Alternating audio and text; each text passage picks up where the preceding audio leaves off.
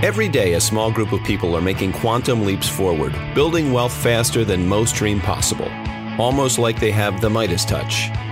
On Breakaway Wealth, we'll unlock the secrets to breaking out of the herd, thinking big, and building wealth on our own terms. And now let's join our host, the creator of Create Tailwind and your abundance advocate, Jim Oliver. Welcome back, Breakaway Wealth. I'm Jim Oliver, your host, and with me today is a great guest, Jack Miller. Welcome, Jack. Jim, a pleasure to be with you and your uh, audience today. I'm really excited about it. Yeah, me too, because I don't think we've had anybody that does anywhere near what you do. So, Jack, tell us a little bit about you and and and your company and what you guys do. Um, well, I, I, guess I'll start with what we do now. I've had a long uh, career. I'm 58, and effectively, I've been doing the same thing since I've been 18. So it's hard to believe I've really been in the um, the mortgage and lending and commercial real estate business for 40 years. But it, it's a fact. And during those 40 years, you know, the economy's changed, the whole industry's reinvented themselves so many times. So we've had to reinvent ourselves as well. Um, but throughout the times, uh, we're really in two separate businesses, but they're, they're complementary.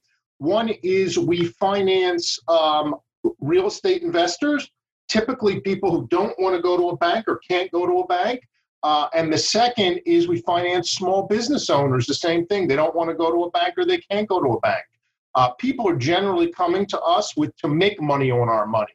Um, you, you, know, and um, the loans could be anywhere from you know a hundred thousand dollar loan, a guy who owns a bakery or pizza place, or we have a loan closing today. It's a three million dollar loan, guy buying a 190 unit apartment building in Ohio.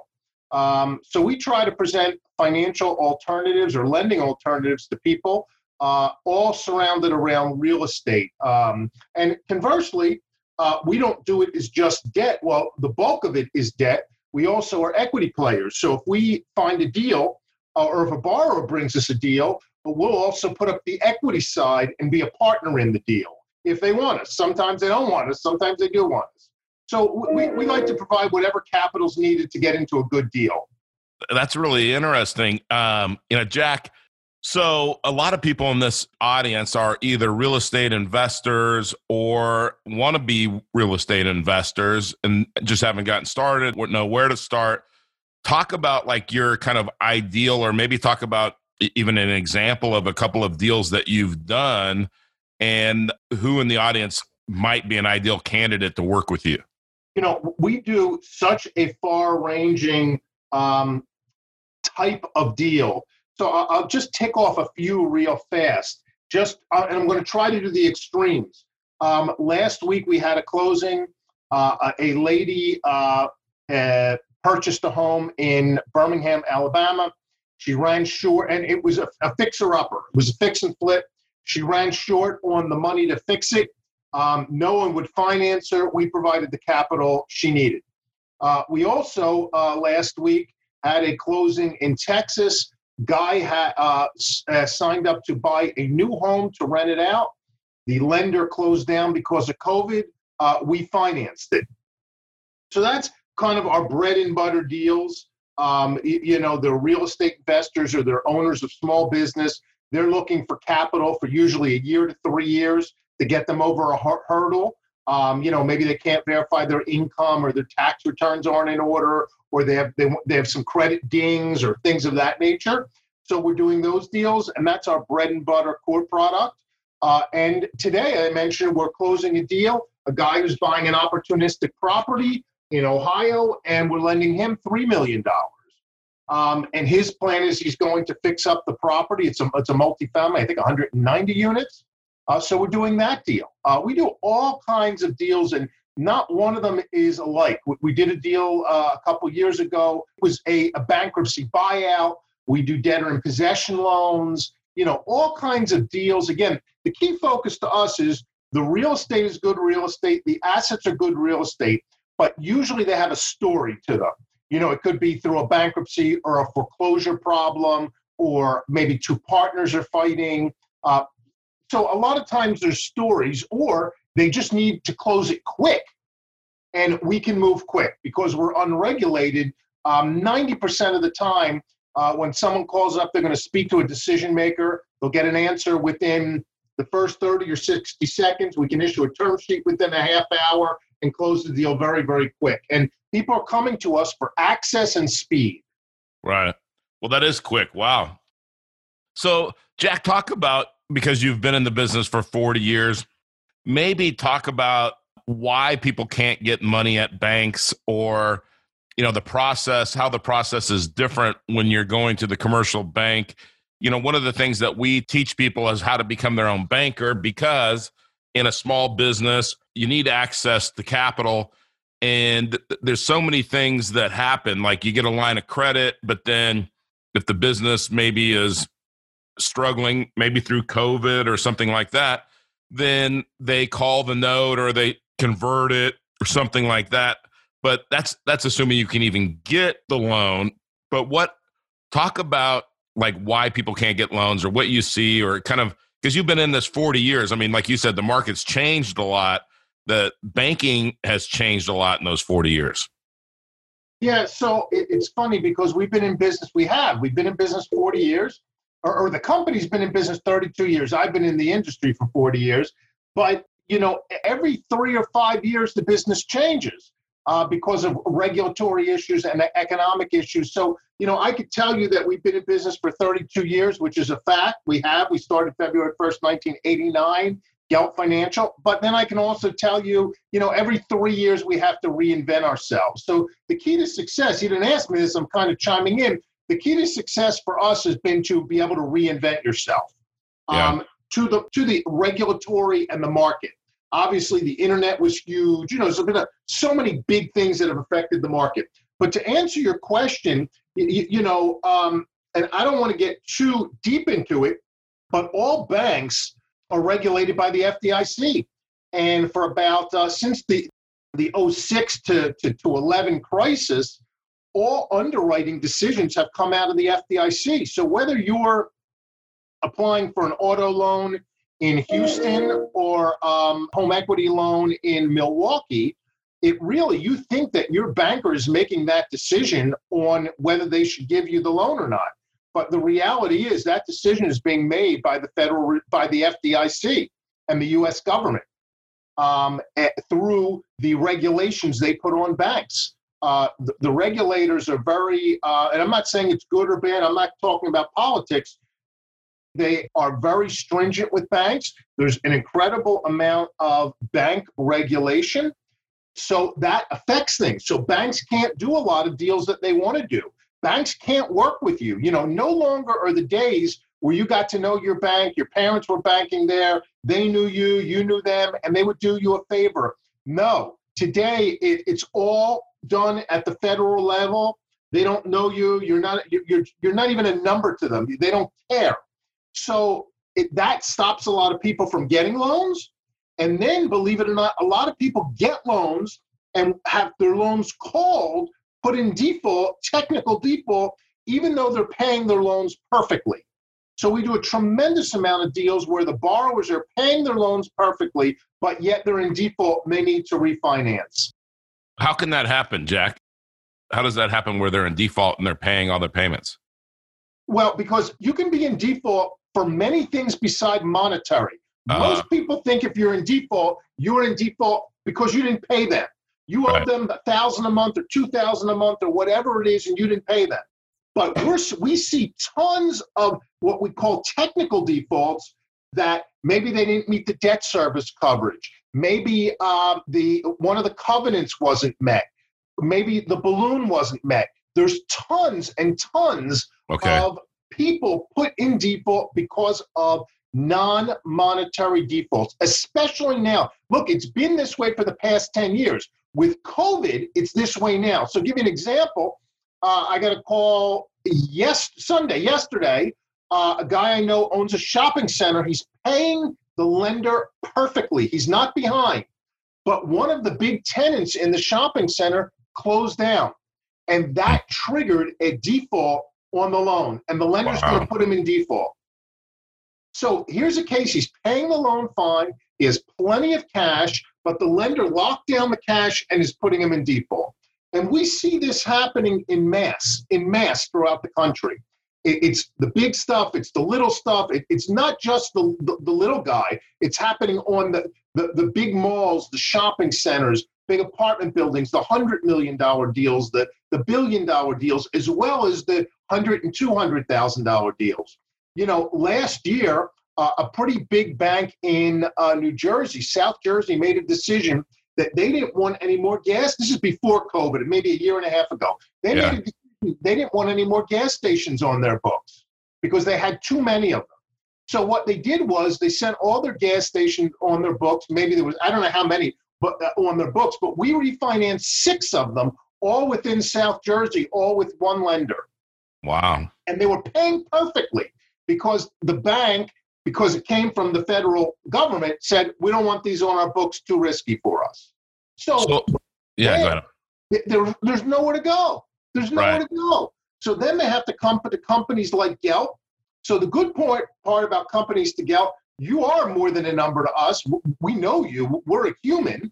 Um, you, you, know, we can let you know right away. We're a lot more flexible, a lot more lenient, but self-understood. We're more expensive than a bank. So you have this trade-off. Right, but like you said, if I'm going to go out, this is one of the questions I ask people when I meet with them, and I try to explain infinite banking because it's an interest-only loan. Is I explain it like this: is let's say that uh, Jack, I would loan you a hundred million dollars today, and the only obligation was that one year from today, you got to pay me five million dollars worth of interest. Would you take the loan? I, I got it. The, the problem is the answer may be yeah, but in the average loan documents, you're not signing one document. You're signing agreements that are probably 20, 30, 40 pages, and right. they have every kind of crazy agreements in there. Yeah. everything you can imagine are in there. Common act of default is let's say there's two partners and one of them dies. He dies. Right. Yeah. Obviously, he doesn't mean to die. Yeah. He dies. The bank could put the loan in default. So what's the purpose of them putting in default? To get rid of it, right? To get rid of it. yeah, to get rid of it. So what's happening is uh, banks are putting borrowers, uh, whether they be real estate investors or owners of small business, you know, really hardworking people in default, and uh, or they can't borrow money from banks and they come to non-bank lenders like myself. So, okay, so you said it was more expensive. I get that it should be more expensive because you're, you know, anytime that you have um, less regulation or or lower the requirements, then the the money, so to speak, is going to be more expensive. It's like if if you want to have no collateral, like on a credit card, then you're going to pay, you know, you're going to pay a higher interest rate than if you're going to have collateral, say, on your business or a building or something like that. So, how much more expensive? What's the? I mean, like, what's the bank rates right now, and what is kind of the the average for you guys? Uh, you know, a bank rate could be five, six percent. Um, you know, we could be nine and a half, ten, ten and a half, eleven. Yeah. You know, just all depends on the deal. Yeah, but you know, for a business owner, like I'll, I'll give you an example. Is I own uh, 14 different businesses, and one of the businesses that we have a fulfillment business where we uh, provide computers to a Fortune 500 company that's worldwide. It's a worldwide call center, but we'll need hundreds of thousands, if not millions of dollars to buy the parts. Now we have a PO, right? You know, we have a PO from a reputable company, and all we got to do is buy the parts, assemble the computers, and deliver them, right? If I needed to do that and my margin on something like that is around 24%, right? Now, if I and I only really need the money for about 120 days. So with uh, something like that, could I bring that to you and say, "Hey, I'm looking to um, borrow some money to fulfill this PO"? Yeah, we, we don't. Our company doesn't do PO financing. Okay. Uh, per se, but it's the same line of same thinking. Look, the, the reality is, I'll use your example. If you have to pay a little more for that, it doesn't matter because you're making money with their money. That was my point. Yeah, yeah, exactly. Is that it doesn't matter if I have to pay more or like on the $100 million question, it doesn't really matter whether I, you have to pay me 5% or 10% or whatever it is, is, as long as if I'm making 20 or 25% on the deal, what's the alternative? Not getting the deal? You know, we, we got a call, I think it was, I'm going to say the day before Christmas, maybe Christmas Eve day, from a group of borrowers who bought a, or they signed an agreement of sale to buy a, a strip center that was 50% vacant. And the 50% was that was occupied. There was almost no information on the tenants. You knew someone was there just by looking at it, but you really didn't have leases. But they bought it for about 30 bucks a foot. We thought that that was worth, once it was stabilized, about 125 to 150 a foot. Yeah. Uh, they needed to close, uh, and again, they bought it from an auction, so it was a little bit. it was almost no information. They needed to close by by calendar 2019. We got them to close in like four days, five days without any leases, without anything. So you, you know now, if, if you ask them, did they pay a little more? They say yeah, but they say you know what? We also paid probably a million dollars less for the property than it's worth. So you know what? it's the cost of doing business. The reality is, our customers make money and save money by using our money. They don't look at our money as a cost to them. They look at it as the opportunity that gets them in the deal because without our financing, they can't get in the deal. I honestly think that I'm I'm hoping that some of my guys that run some of my companies aren't listening because when I loan money to our companies, I'm always in the 12 to 20% range. And so, uh, you know, if my guys are listening, they're going to probably go to your website and uh, not come to me anymore. But I'm just kidding. But no, I think that, you know, when I do those kinds of loans, what I'm looking for is good collateral. You know, I'm looking for, you know, I always tell people I always kid around and say, you know, I want the collateral to be so good that I hope that you default.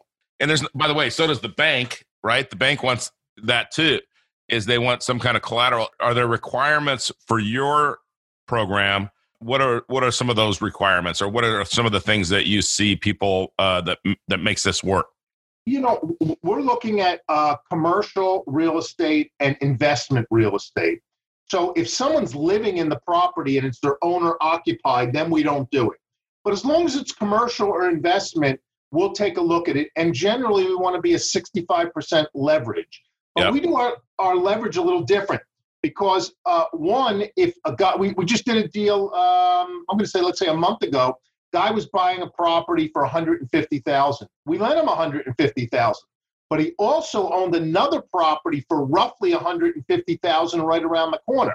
So he took a blanket on that property. So in from our perspective, we were like a 50% leverage. From his perspective, he got 100%. Right. So right. Do, or so that's an example. Or there's other examples. Um, let's say you have a guy buying a property for, and it, this happened to us too, uh, maybe a couple months ago. Guy was buying a property not too far from Chicago for I think ninety-five thousand, but it was worth like three hundred thousand. So we lent him the full money right. on that. So, wow. but but in general, we want to be at a sixty-five percent leverage point. Well, it's a yeah. No, I'm I'm thinking like uh, as a real estate investor, what kind of deals that I come and I do come across deals all the time. And honestly, um, I thought your rates were gonna, like I said earlier, were gonna be higher than what you just said because um, I think those rates are pretty reasonable or very reasonable when you when it comes to the opportunity that you're trying to take down. Just like you said in those two examples, nobody's saying, "Hey, what's my interest rate?" I just need the money to make the deal happen. And then once I get the deal to happen, now I'm making money. And it goes that it goes back to if you're making 20 or 30% on the deal or even more in, in some of those examples that you're giving, then the money that that they're paying you is cheap. That's the way it usually goes. And I tell people if you're not making money with my money, it's probably not the right deal. Yeah. Yeah, right. It's not just for an operating loan or something like that that that you need um, you know, just uh just to pay your payroll or something, you know, it, it's but uh that's interesting. That so all kinds of different deals, fast closing. What how do they get a hold of you, Jack? Uh, you know, they can go to our website, geltfinancial.com, self understood. Uh, or they can, of course, call the office at 561 221 0900. Um, and you know, today everyone's twenty four seven. So uh, the, the modern technology of uh, the internet and web, and uh, you know, it's pretty much a twenty four seven operation. Yeah, I, I I'm smiling because I understand, and that's that's exactly how our operation is as well. Um, you know, Jack. So you know, I'm going to go way back to the beginning. How did you get into this business at 18 years old? That's you know, I'm 55 and I think about being in business 32 years, but 40 years in the business from 18. That's really how did how did you just decide? You know, because the the name of this podcast, Jack, is Breakaway Wealth. How how people break away from the herd. And you know, one of the ways that I hope people are out there can use their imagination is that if you're going to be a real estate investor, then you're really only limited to how much money you can get your hands on and obviously finding good deals and this is this is another avenue that you may be able to use to close deals but jack how did you break away from the herd you know as a background uh, you know some people seem to go through life and always hit the ball the first time hit it out the park or hit the nail on the head the first time i'm not that guy I'm the guy who struggles at everything. I'm the guy who fails, gets knocked on his backside, uh, gets bloodied noses constantly. Uh, I'm the guy who fails and, and struggles with everything. Uh, nothing comes easy for me. Not one thing comes easy for me. I've had to grapple and claw for everything. But I, I also don't give up. So, you know, the, the reality is in our business, there's almost no one who's been doing it as long as we have. And the simple reason is we're very resilient. We embrace change. Some people, when change happens, they run away from it. They close their business, they open up a new business. We've been able to take tough times and plow our way through them. So it just comes down to a sheer determination of plowing your way through it. And there were there were some really tough times we've had. I mean, really tough times that some people didn't think we were going to make it, including me at some points. You, you know, I always thought we would make it, but brutal times that I wouldn't want anyone to live through economically. But every day you have to keep reinventing yourself and you have to keep plugging away and you have to can't get caught up in the negativity of it and the changes. You just have to keep plugging away and keep reinventing yourself. That's absolutely right, Jack. I agree with that 100%. You're either winning or you're learning, right? And uh-huh. yep. Every time you fail, there's a lesson in that in that failure. That lesson makes that failure worth it. And you know, they always talk about, you know, numbers whether it's Babe Ruth or Michael Jordan about all the shots that Michael Jordan missed, all the game-ending buzzer beaters that he missed, you know, all of those things, uh, all those failures are the strikeouts for Babe Ruth, you know. So we're not judged by our failures we're judged by our successes and you know nobody really cares about the failure and you shouldn't care about it either as long as it doesn't you know make you lay down in the fetal position on your couch and not do anything because the only way to get back from failure like you said is to fight your way out of failure right and learn and keep going yep uh, that's that's what it's been for us i wish i had a great skill that i didn't have to but yeah. that's the reality. Yeah, I always think that unless you, you hit the lottery, not literally, but you hit the lottery of either you're in the right place at the right time or like you said, you're lucky. And it hasn't been that way for me either. Is it's it's never been like, hey, that's just that was easy. It's always been, oh man, we learned a lesson, try again, try harder, think bigger, you know, uh, uh get the right people on the bus, whatever it is and just keep moving forward. So, you know, Jack, I always like to uh, people to share. Normally, there's one or two or three books that you've read in your life or somebody's introduced you to that has made a big difference in your life. Can you share maybe a book or two or three that that you would put in that category? You know, I, I don't know if I can share one or two or three. The reality is, I'm an avid reader. Yeah. I read trade publications all day long. Uh, and I'm always reading one or two books. So my library at home has probably thousands of business books in them. You, you know, I, I, happen to be a big fan of Behind the Golden Arches. It's an old one. It's the story of McDonald's. But there's so many good ones. You, you know, when you read uh, the stories of these the pioneers, the Carnegies, the Mellons, the Rockefellers, uh, the Heinzes, you, you know, all of them have stories, and all of them had hardships. You know, Hershey, you, you know, uh, uh, you know, read about Hershey all of these guys. You know, I, I would tell people watch the making of America or the men who made America. I think it's on uh, History Channel, one of those. Yeah. But th- there's so many great stories that motivate me all the time. Um, and you realize that, you know, you see someone and you see them, they're, they're successful, but what you don't see is all the hardships that, that they've went through and all the struggles. So it makes, and you start to realize that, hey, you're kind of sort of like them. You know, they struggle too. Yeah. Yeah. It's just a matter of, you know, how many times that, like you said, you can get knocked down and keep on getting back up. And those guys, um, you know, I've read, I've read a lot about past uh, success stories and where people think that, oh, this came out of nothing or it was an overnight success. But then you look at the story and it was, you know, an overnight success over a 20 year period or something like that. You know, it's, yeah, it's, it's usually that way. It's usually that way. Yeah. Yeah. So, um, Jack, one more time, how do people get a hold of you? Uh, you can check us out at Gelt, G E L T, financial.com, or uh, our other website, quickliquidity.com, or call us at 561 221 0900. Uh, Jack, when I look at what you're doing, is to get a deal done, like you said, some of the deals that you just said were, you know, just great deals. You know, buying something for 95 that's, you know, worth 300 and and those kinds of deals. And those deals are out there. They again take work to find.